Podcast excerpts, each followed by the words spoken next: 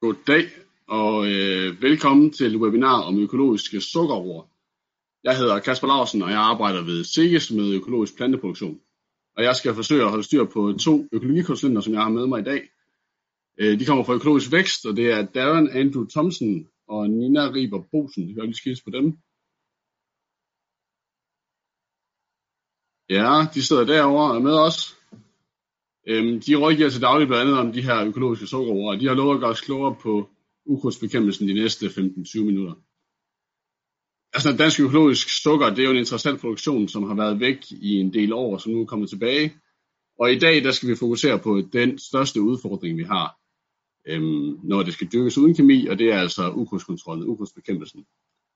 Øhm, og noget af det, som motiverer i forhold til, eller lokker i forhold til at, at få den her produktion i gang øhm, derude, det er altså den høje afregningspris. Og så er det det her med at have en fast afsætningspris på et eller treårige kontrakter hos øh, Nordic Sugar. Så er det en nøjsom afgrøde med en lang vækstsæson og dybe rødder. Og så er det selvfølgelig en god og stor udfordring. Og netop den her store udfordring, den arbejder der på et stort udviklingsprojekt, som Nordic Beet Research står for, og hvor vi i Stikkes arbejder sammen med Nordic Sugar, Økologisk Vækst og en række andre aktører for at forbedre strategierne for øh, den her ukrudtsbekæmpelse.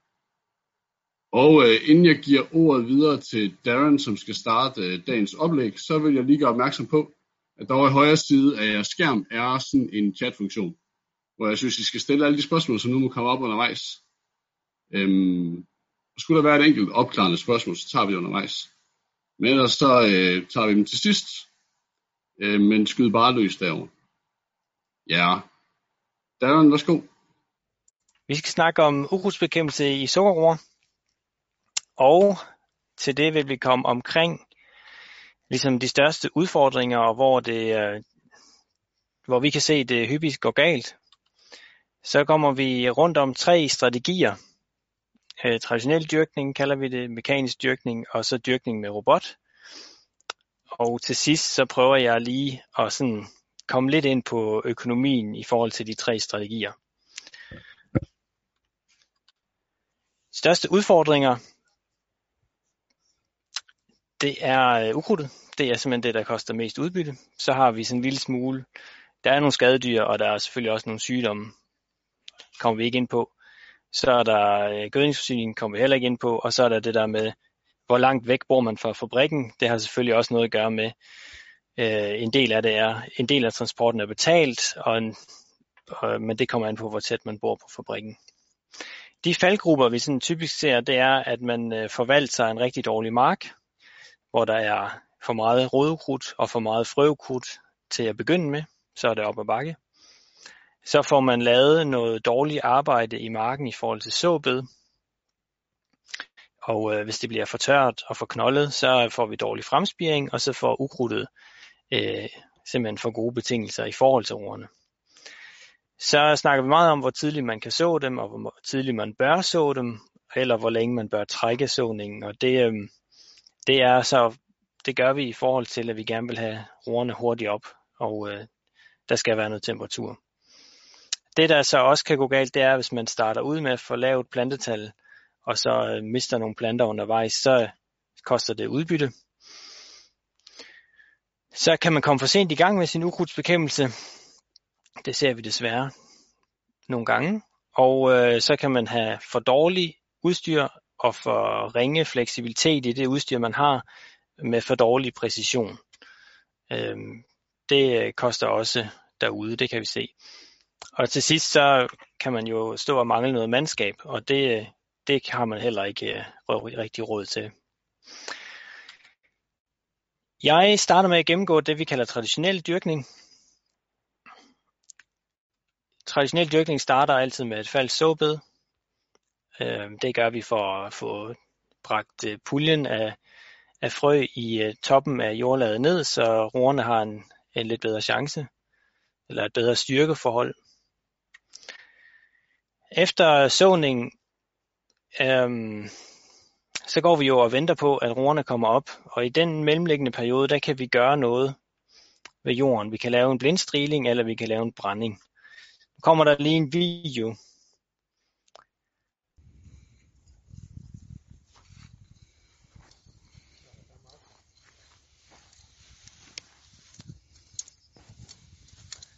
det I kan se der, det er mig, der ruder rundt i jorden, for, og det gør man rigtig meget som sukkerrodyrker, fordi man hele tiden skal finde ud af, hvor langt er vi henne. Øh, hvor langt er roerne, og øh, der er nemlig et vindue på øh, ja, 4 til 14 dage, hvor man måske kan lave et eller andet i det øverste, så man kan bekæmpe noget ukrudt. Og det kan tage lang tid at finde frøene, så det behøver vi ikke at vente på. Når man så har fundet øh, frøene, så kan I se til højre, der er der en, et øh, rofrø, hvor der er kommet en rodspire ud. Øhm, og så til venstre, der kan I se, der er faktisk en ro, der er øhm, et halvt døgn fra at bryde igennem jorden. Og de er fundet samme dag i samme mark. Så man skal altså lige tjekke, hvor langt der er roerne. Øhm, og jeg vil sige, stadiet til højre, der kan du stadigvæk nå at lave en blind striling stadie til venstre, der kan du egentlig kun lave en brænding oven på rækken, fordi her kan vi ikke længere forstyrre jorden, der skal vi være forsigtige. Og en rækkebrænding, eller man kan lave fladebrænding, eller man kan lave rækkebrænding. Nu viser jeg lige en video på rækkebrænding.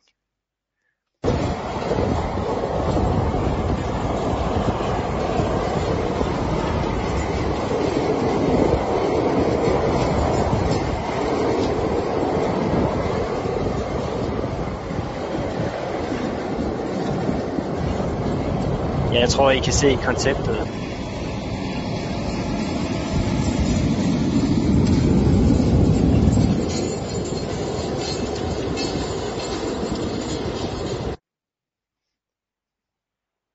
Ja. Det er jo, her til sidst kan I bare lige se, øh, hvor tæt på fremspiring øh, vi arbejder med brænding. Vi brænder faktisk måske de første 5% af roerne væk. Men det er for at ramme ukrudtet så sent som muligt.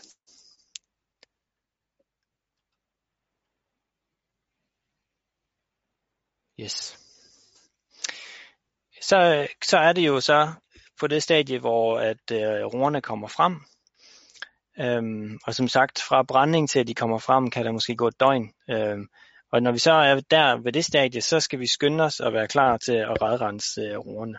Øh, det her det er en mark, der lige er blevet redrenset, og I kan se, at øh, roerne de står nærmest kun på kimbladstadie. Og det vi egentlig bare vil vise, det er, at på det her stadie, der kan man faktisk godt redrense, og det handler om at komme så tæt på roerne som overhovedet muligt. Øh, her er der blevet lavet en rigtig fin kamp, hvilket gør det noget nemmere, når vi kommer med lugevognen senere. Det kan vi komme ind på. Øh, så kommer der lige en øh, video, som viser en anden redrensningsmetode, øh, hvor øh, man ikke bruger rulleskær, men nogle plader og skær med i stedet for.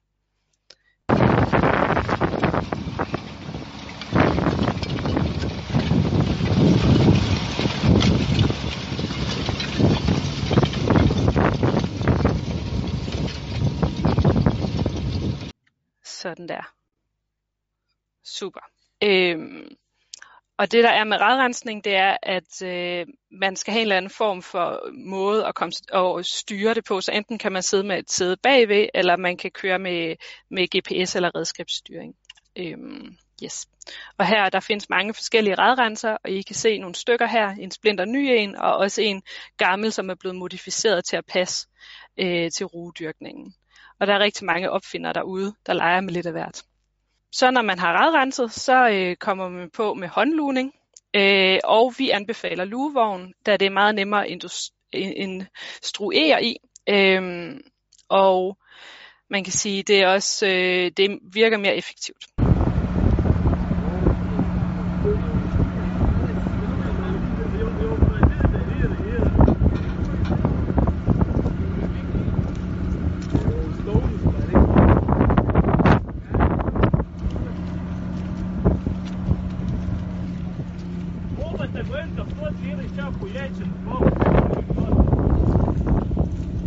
Det man egentlig gør, det er, at de sidder med de der kam, eller de der øhm, øh, ja, redskaber, og så lurer de ind imellem. Så i stedet for at skulle være god at gå og lure med en radrens, eller med et øh, hakkejern, så kan man ligge der i ro og mag og, og gøre det, og så kan man køre frem i, i en lav hastighed. Godt. Så for lige at opsummere, så øh, traditionel dyrkning, fastsåbed, blindstriling øh, og eller brænding, radrensning, og så manuel lugning, hvor man kan bruge 50-150 timer per hektar. Nogle har været helt ned på 50, det varierer rigtig meget. Og så efter det, så kører man mere radrensning og mere hybning. Man skal bare være over dem hele tiden. Godt. Så går vi videre til mekanisk dyrkning. Og med mekanisk dyrkning, der mener vi øh, dyrkning, hvor man ikke bruger manuel luning, så vi bruger alle de redskaber, vi også har i den traditionelle, øh, bare med GPS, aktiv redskabsstyring og meget mere præcision øh, og de bedste og nyeste redskaber. Øh, man kører faldsåbed her også. Så kører vi det, der hedder en blindradrensning, og det kan vi gøre på grund af GPS-teknologien. Så det vil sige, at vi blindradrenser, eller radrenser faktisk over rækken, inden roerne er kommet op. Øh, og det kan vi jo gøre, fordi vi ved, hvor rækken er øh, ved hjælp af GPS'en. Hmm. Så, øh, og her kan man også øh, blindbrænde, hvis man har lyst til det. Og så er der øh, radrensning. Øh, og her der handler det også om at komme ud og radrense faktisk før et kamera vil kunne se rækken, fordi vi har GPS'en, kan vi gøre det. Og som vi traditionelt kom så tæt på rækkerne som overhovedet muligt. Øh, på billedet kan I se øh, det, vi kalder for fingerrenser, og det er simpelthen sådan nogle øh, gummifinger, øh, som kan komme ind i rækken, når roen har omkring fire blade. Så kan den godt tåle at få lidt dask, og dermed kan vi komme ind og rense lidt ukrudt væk i rækken. Øhm, og man kan indstille dem frem og tilbage, øh, både øh, tættere på rækken og længere væk fra rækken, og også sådan, så de er står for skudt eller lige over for hinanden. Øh, og man kan også bruge dem til at hyppe ind i rækken. Og når roerne har fået noget størrelse, så er det rigtig fint at få hyppet noget jord ind, øh, så man kan få dækket ukrudtet. Ved hypning, der er det rigtig vigtigt, at øh, roerne er større end ukrudtet, og ukrudtet er så småt, at det rent faktisk bliver skadet eller stanset ved at få jord over sig. Øh, så det handler hele tiden om i den her øh, teknik øh, at, øh, at dygtiggøre sig og være præcis, øh, og sørge for at være på ukrudtet, når man gør størst mulig skade på det. Øh, så det handler rigtig, rigtig meget om teknik. Fordelen det er, at man har en rigtig høj kapacitet. Man kan komme over store øh, arealer, øh, og man har ingen manuel luning, så man har ikke bøvlet med, med arbejdskraften. Øh, ulemperne, det er, at det er en høj investering fra start af. Du skal have rigtig mange redskaber. Øh, og så ser vi også tit, at de her marker er mere, øh, er, er mere ukrudt. Øhm, og det er simpelthen fordi, at hvis du ikke er på ukrudtet fra starten af, eller din maskine bøvler og ikke lige virker, så kommer du bagefter, og du har ikke den manuelle luning, du kan falde tilbage på. Yes. Så er der en video med en øh, lugerobot, som du sætter på traktoren. Øh, så du skal stadig sidde og køre i traktoren, men til gengæld kan den med kamerateknik se roerne, og så kan den luge ind imellem rækkerne.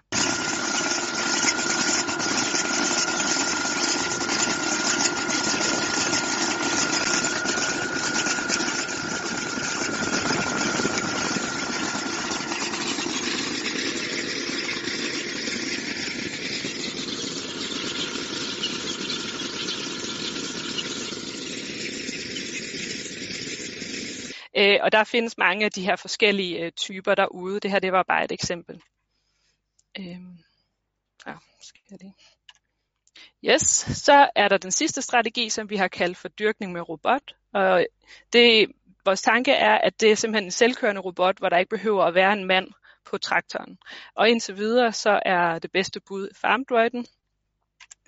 Øh, FarmDroiden, først så laver man falsk såbed, og efter det så, så FarmDroiden faktisk over. Den klarer såning, blindstriling, hakning i rækken og redrensning. Øhm, og fordelene ved det her er jo, at den kan køre selv, ingen manuel luning. Man skal dog være opmærksom på, at det er lidt ligesom en malkerobot. Den ringer op for alle tider af døgnet, hvis der er noget, øh, nogle problemer. Så, så de landmænd, der har den, de ved, at der, øh, der går rigtig meget tid med at være ude ved den i marken, så man slipper ikke helt for arbejdskraften. Øh, ulemper er, at den har lav kapacitet, den kører rigtig langsomt, øh, og det gør den for at kunne så så præcist, at den ved, hvor roerne er. Øhm, den kan ikke se roerne, den ved bare, hvor den har sået den, og derfor kører den meget langsomt. Så den kan tage omkring 20 hektar. Sidste år, der tog den mindre. I år har de lavet en ny model, øh, som kører lidt bedre, så derfor virker det til, at den i hvert fald kan tage de der 20 hektar.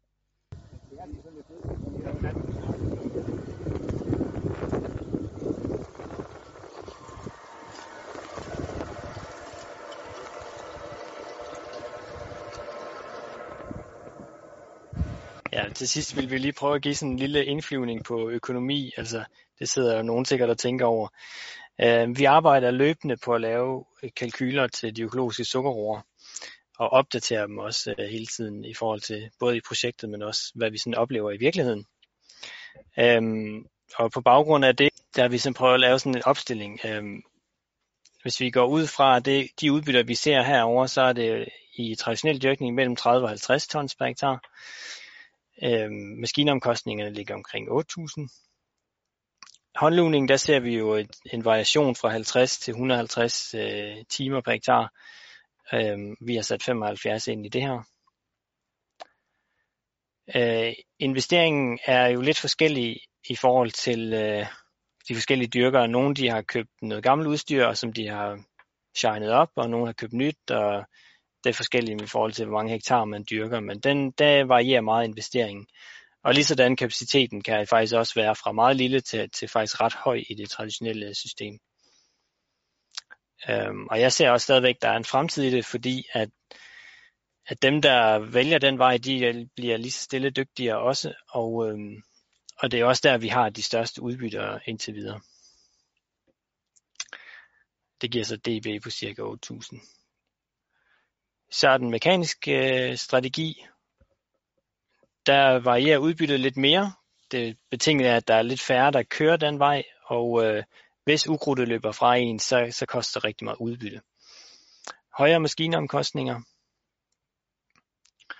Så har vi øh, en meget høj kapacitet fordi der ikke øh, er lige så meget manuelt arbejde i det. Investeringen er høj, fordi du bliver nødt til at have GPS-udstyr på det hele. Øh, der er helt sikkert en fremtid i det, fordi præcisionen bliver højere, både i GPS'en, men også i forhold til såmaskine og radrenser og teknologien generelt. Ligesådan lurobotterne, altså dem, der kan komme ind og har lugning med robotteknologi på høj kapacitet, de bliver også bedre. Og så kan der være, at det bliver der snakket om meget, men om vi kan komme ind og rense på tværs, det kræver så, at såmaskinen kan så præcist. Øhm, der har jeg prøvet at sætte det ind med 30 tons roer, der bliver 7.000 til års i vores kalkyle. Så endelig er der farmdroiden. Der har vi også et meget stort udbyttespænd. Øhm, de bedste farmdroider klarede jo faktisk på niveau med traditionel dyrkning sidste år. Øh, de ringeste blev øh, opgivet, så der var et stort spænd. Den nye model koster 450.000. Og så har vi sådan ladt den køre på 20 hektar og afskrevet den over 5 år. Jamen, vi ved det jo ikke bedre. Øh, og så går der jo rigtig meget arbejdstid på. Maskinerne, altså marken skal stadigvæk striles og pløjes, og roerne skal tages op. Det er der stadigvæk 4.000 til.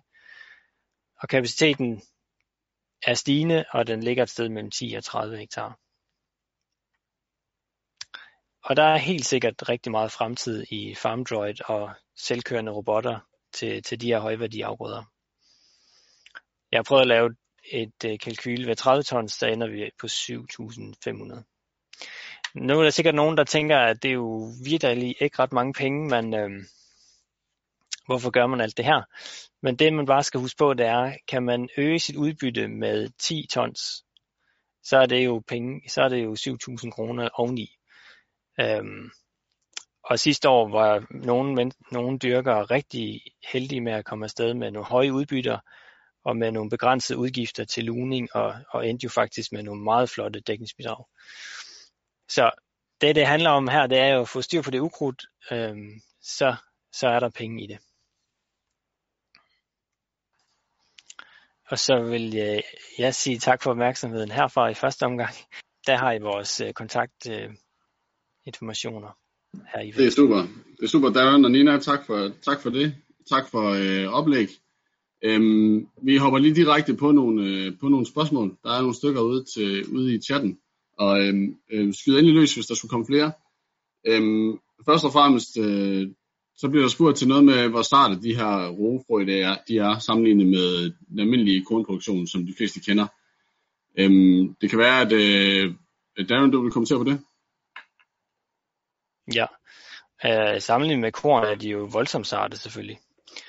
Øh, fordi her har vi jo kun et enkelt frø med 16-20 cm afstand. Øh, I korndyrkning der kan vi godt tåle at miste nogle procent, øh, uden at vi egentlig lægger mærke til det, men det, det gør man jo her. Altså, når roen er væk, så ligger der jo ikke en lige ved siden af, som kan spire. Så de er meget sarte. De, man kan godt strile, så længe de har rodspire. Øhm, når der begynder at komme topspire, så, kan, så tør vi ikke længere øh, rode rundt i jorden. Jeg ved ikke, om det var helt det, spørgsmålet gik ud på, men... Det tror jeg er fint. Øhm, vi prøver så næste spørgsmål. Det går på den der lugevogn. Øhm, og kapaciteten på den. Øh, hvad kan den dække? Øh, der bliver spurgt til kapacitet per mand. Ja. Øhm, altså, de kører typisk et sted mellem 4 og 8 timer øh, ad gangen. Så holder de pauser. Og vores fremkørselshastighed varierer fra 0,4 km i timen til 0,8. Det kommer an på, hvor meget ukrudt der er. Og så øh, er der jo så blevet, de er blevet lavet til både øhm, 6, 12 og 18 rækker. Øh, så det giver vel en kapacitet på nogle hektar om dagen. Men det kommer jo meget an på, hvor meget af ukrudtet man har taget, inden man sætter lugevognen på. Og det kommer også rigtig meget an på, hvornår man begynder på luning med luvognen. Og det er faktisk en af de steder, hvor man nemt kan komme for sent. Du starter i den ene ende af marken, hvor du godt kan være med. Og så to-tre dage senere, så er det sidste del af de 30 hektar, man skal tage. Og så er ukrudtet blevet væsentligt større. Ikke? Så det er vigtigt, at hvis man skal holde en god kapacitet på lugevognen, så skal man faktisk starte lugning rigtig tidligt.